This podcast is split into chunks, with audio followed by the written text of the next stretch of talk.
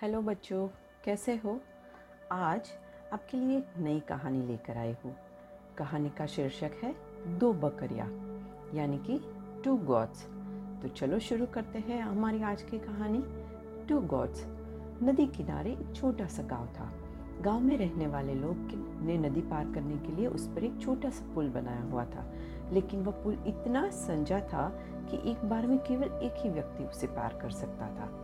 अब एक दिन की बात है, एक बकरी नदी पर बने उस पुल को पार कर रहे थे।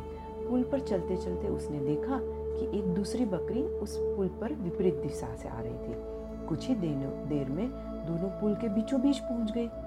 पुल को एक बार में केवल एक ही बकरी पार कर सकती थी, इसलिए दोनों बकरियां कुछ देर तक इंतजार करती रही कि सामने वाली बकरी पीछे हटेगी, लेकिन ऐसा नहीं हुआ और दोनों में कोई भी अपनी जगह से हिला नहीं, बल्कि अकड़ कर खड़ी रह गए। तब तक एक दूसरी बकरी आई और बोली, तुम मुझे जाने का रास्ता दो क्योंकि मैं तुमसे बड़ी हूँ। इस बात पर दूसरी बकरी हंस पड़ी और बोली, हो गई तुम मुझसे बड़ी, लेकिन मैं तो तुमसे ही ज़्यादा ताकतवर हूँ।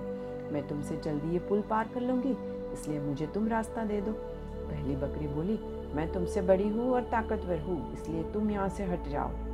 कुछ देर तक इन दोनों की बहस इतनी ज़्यादा चली कि कौन ताकतवर है, कौन बुद्धिमान है।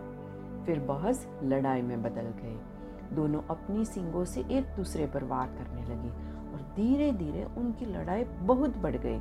और परिणाम क्या हुआ? उनका संतुलन बिगड़ा और वे दोनों पुल से नीचे नदी में जा गिरी और नदी की तेज धारा में उन दोनों बकरियां बह गई और अंततः दोनों मर गई। तो बच्चों, ये कहानी से हमें क्या सीख मिलती है?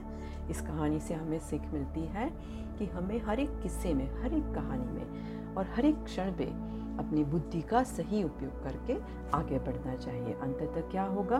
उसका परिणाम गलत आएगा।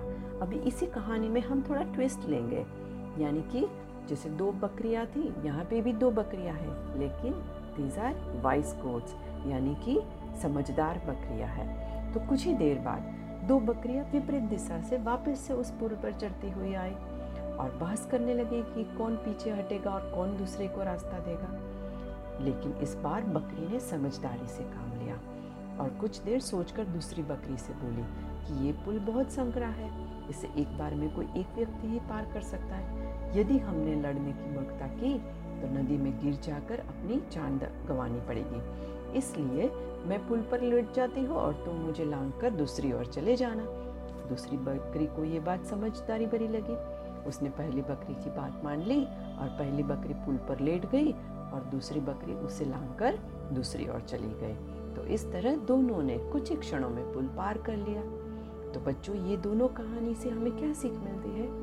एक तो गुस्सा और अहंकार बर्बादी की ओर ले जाता है। हमें कभी गुस्सा और अहंकार नहीं करना चाहिए कि हम इतने ज्ञानी हैं, हम इतने शिक्षित हैं या हम इतने ताकतवर हैं। और दूसरा कि समझदारी से काम लेने पर हर एक समस्या का समाधान निकल आता है।